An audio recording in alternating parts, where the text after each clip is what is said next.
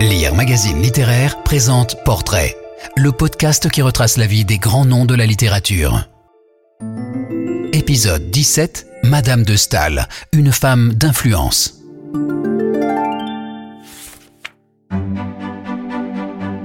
Célèbre dans l'Europe entière, à la fois produit des lumières libérales et initiatrice du romantisme, favorable à la révolution de 1789 et hostile à ses dérives, Adversaire fasciné de Napoléon, Madame de Staël fut un grand écrivain d'une époque formidable et convulsive. Femme étonnante, brillante, femme de lettres dans tous les sens du terme, en témoigne sa volumineuse correspondance. Madame de Staël fut aussi, à une époque décisive de l'histoire, une femme d'influence, sinon de pouvoir.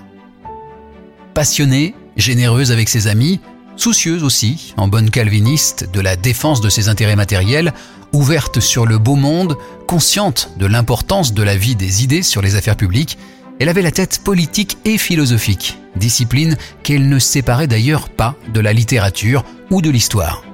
Elle esquissa dans ses essais théoriques et dans ses fictions le cadre intellectuel de l'Europe moderne, articulant visée de l'universel et spécificité nationale. Anne-Louise Germaine vit le jour le 22 avril 1766 dans un hôtel particulier du Marais.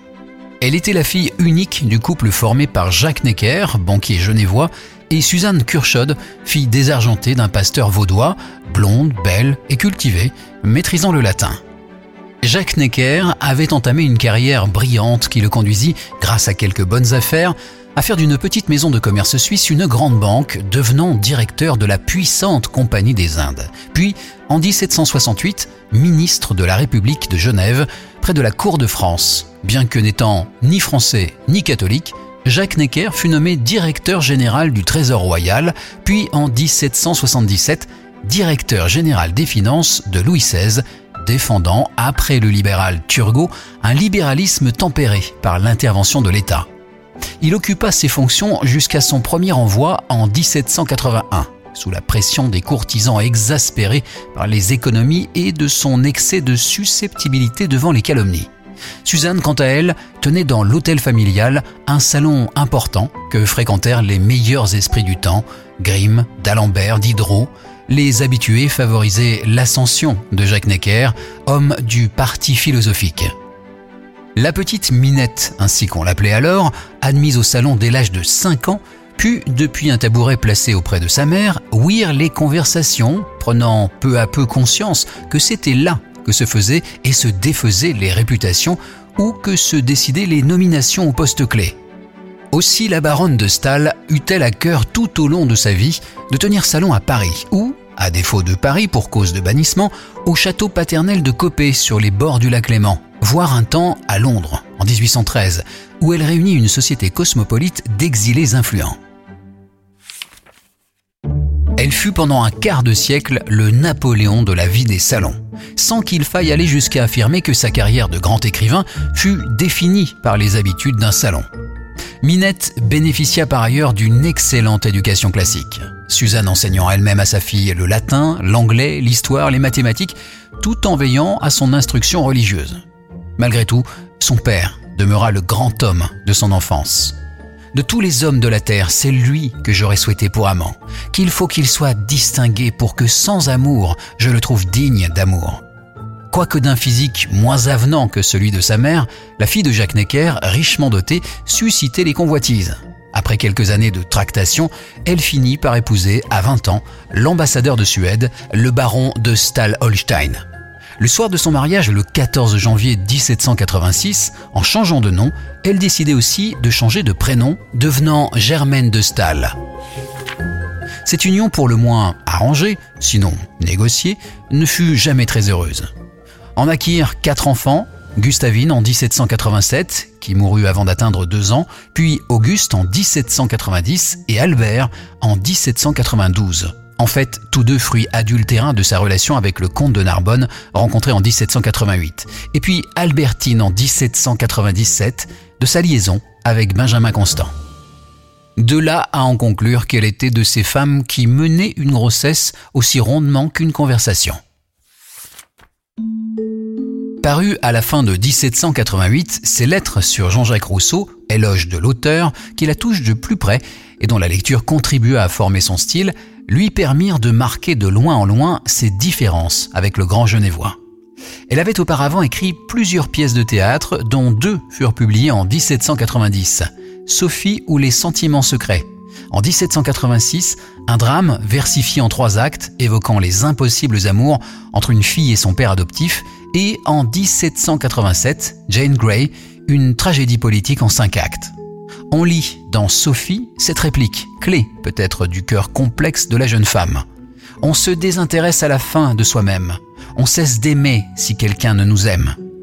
Elle n'abandonna jamais l'écriture dramatique, quelques pièces composées pour un théâtre de famille, des comédies, plaisanteries de société, une tragédie biblique, La Tsunamite, qu'elle interpréta même en octobre 1808 on retiendra de cette production, outre la variété des thèmes, le motif stylien de la femme dont le génie créateur se heurte à l'incompréhension de la société.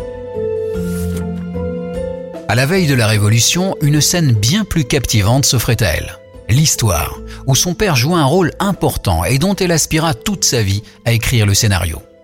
En août 1788, Jacques Necker fut rappelé par Louis XVI, l'État risquant la banqueroute. Ses tentatives pour accorder des parties chaque jour plus inconciliables se soldèrent par un échec. Son second renvoi et son éloignement par Louis XVI le 11 juillet 1789 contribuèrent à déclencher le soulèvement du 14. La baronne de Stahl fut ainsi aux premières loges d'une révolution où son papa connut son heure de gloire lorsque, rappelé par le roi, les Parisiens l'acclamèrent. Ce 30 juillet 1789 fut, rapporta-t-elle au soir de sa vie, le dernier jour de la prospérité de sa vie. Un jour où elle perdit connaissance à force de joie. La population entière se pressait en foule dans les rues, criant Vive Monsieur Necker Quand il arriva près de l'hôtel de ville, la place était remplie d'une foule animée du même sentiment et qui se précipitait sur les pas d'un seul homme, et cet homme était mon père. Mais bien qu'il fût un habile banquier, Jacques Necker n'était pas un homme d'État. La roue révolutionnaire tourna, assez sanglante, et Necker dut partir. En 1792, la défaite du groupe libéral, dont Madame de Staël était l'animatrice, la contraignit à un premier exil à Copé.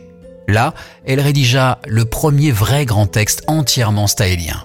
Réflexion sur le procès de la reine, publié sans nom d'auteur, où elle prenait la défense d'une femme humiliée et injustement accusée. Revenue à Paris en 1794 avec Benjamin Constant, dont elle avait fait la connaissance le 18 septembre et qui fut, sans doute, sa relation intellectuelle et amoureuse la plus importante, elle s'efforça d'infléchir cette grande époque de l'ordre social dans le sens de ses idées libérales.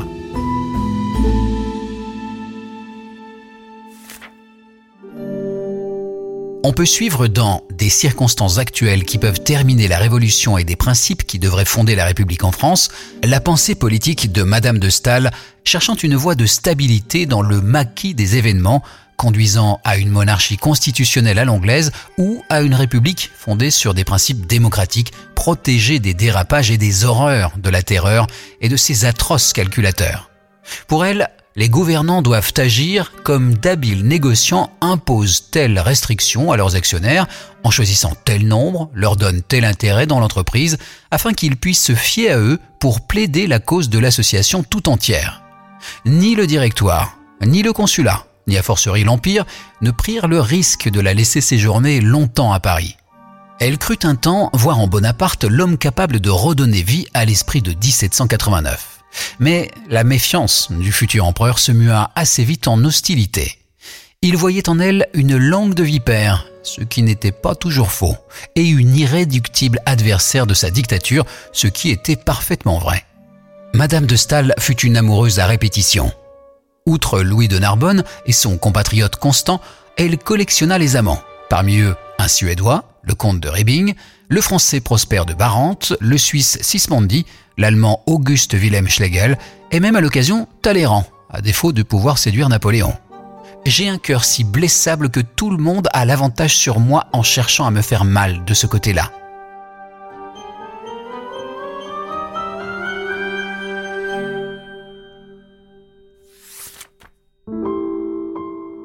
Dès L'essai sur les fictions, en 1795, Madame de Staël tenait que le roman de mœurs était la forme privilégiée de la littérature moderne.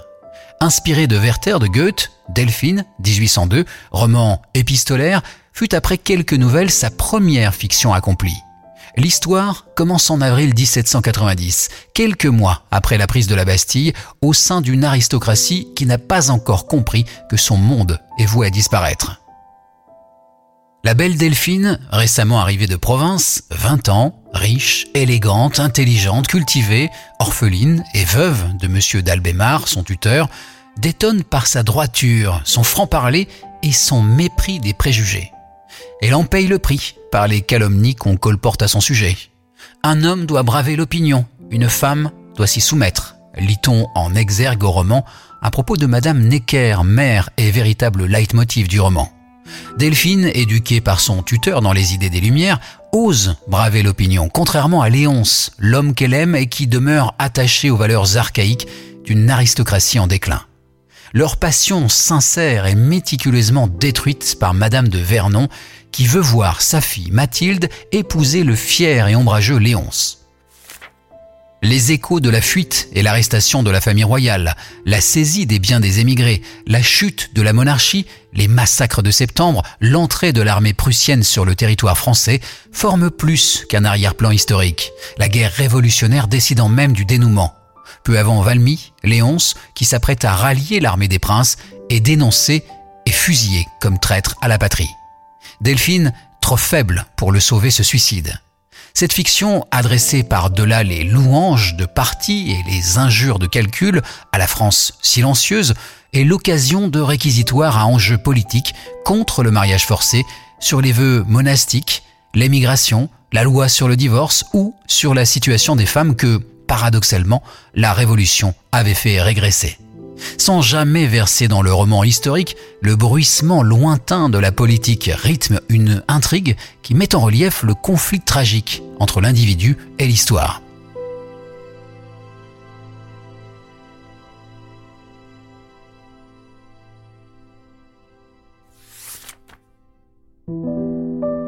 En 1807, après ses voyages en Allemagne et en Italie, la France, ou à tout le moins Paris lui étant interdit, elle publia un autre grand roman de l'amour condamné par cette fatalité moderne qu'est la société. Le protagoniste en est un père d'Écosse, Oswald Lord Nelville, 25 ans, rendu profondément mélancolique par la perte de son père. Le père de Madame de Staël était mort, quant à lui, en avril 1804.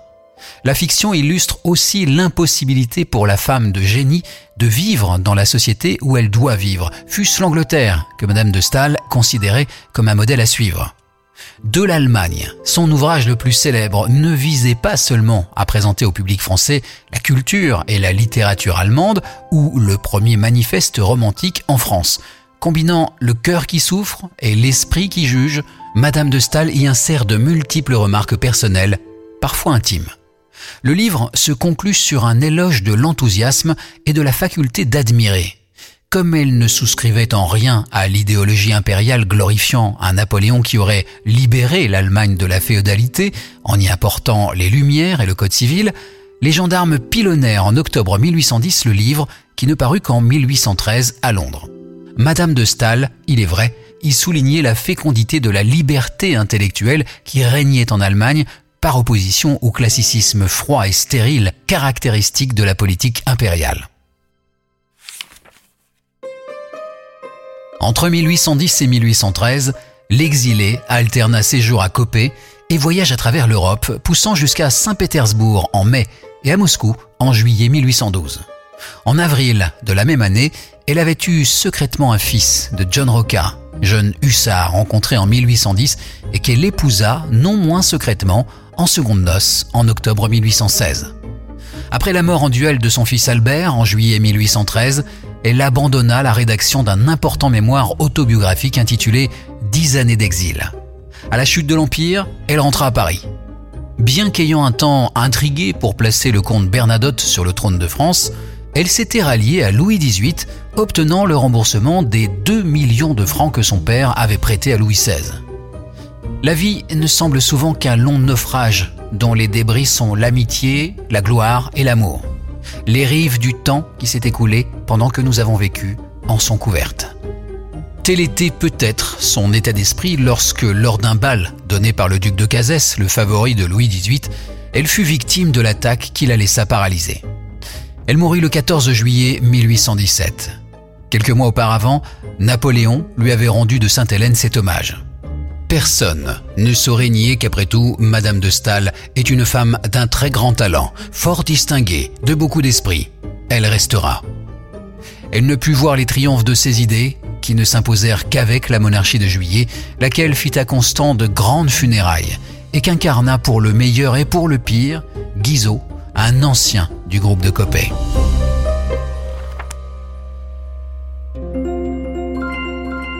Madame de Staël et tous les grands auteurs sont sur lire.fr. Si vous avez aimé cet épisode, abonnez-vous au podcast Portrait de Lire Magazine Littéraire et aidez-nous à le faire connaître en laissant des commentaires et des étoiles.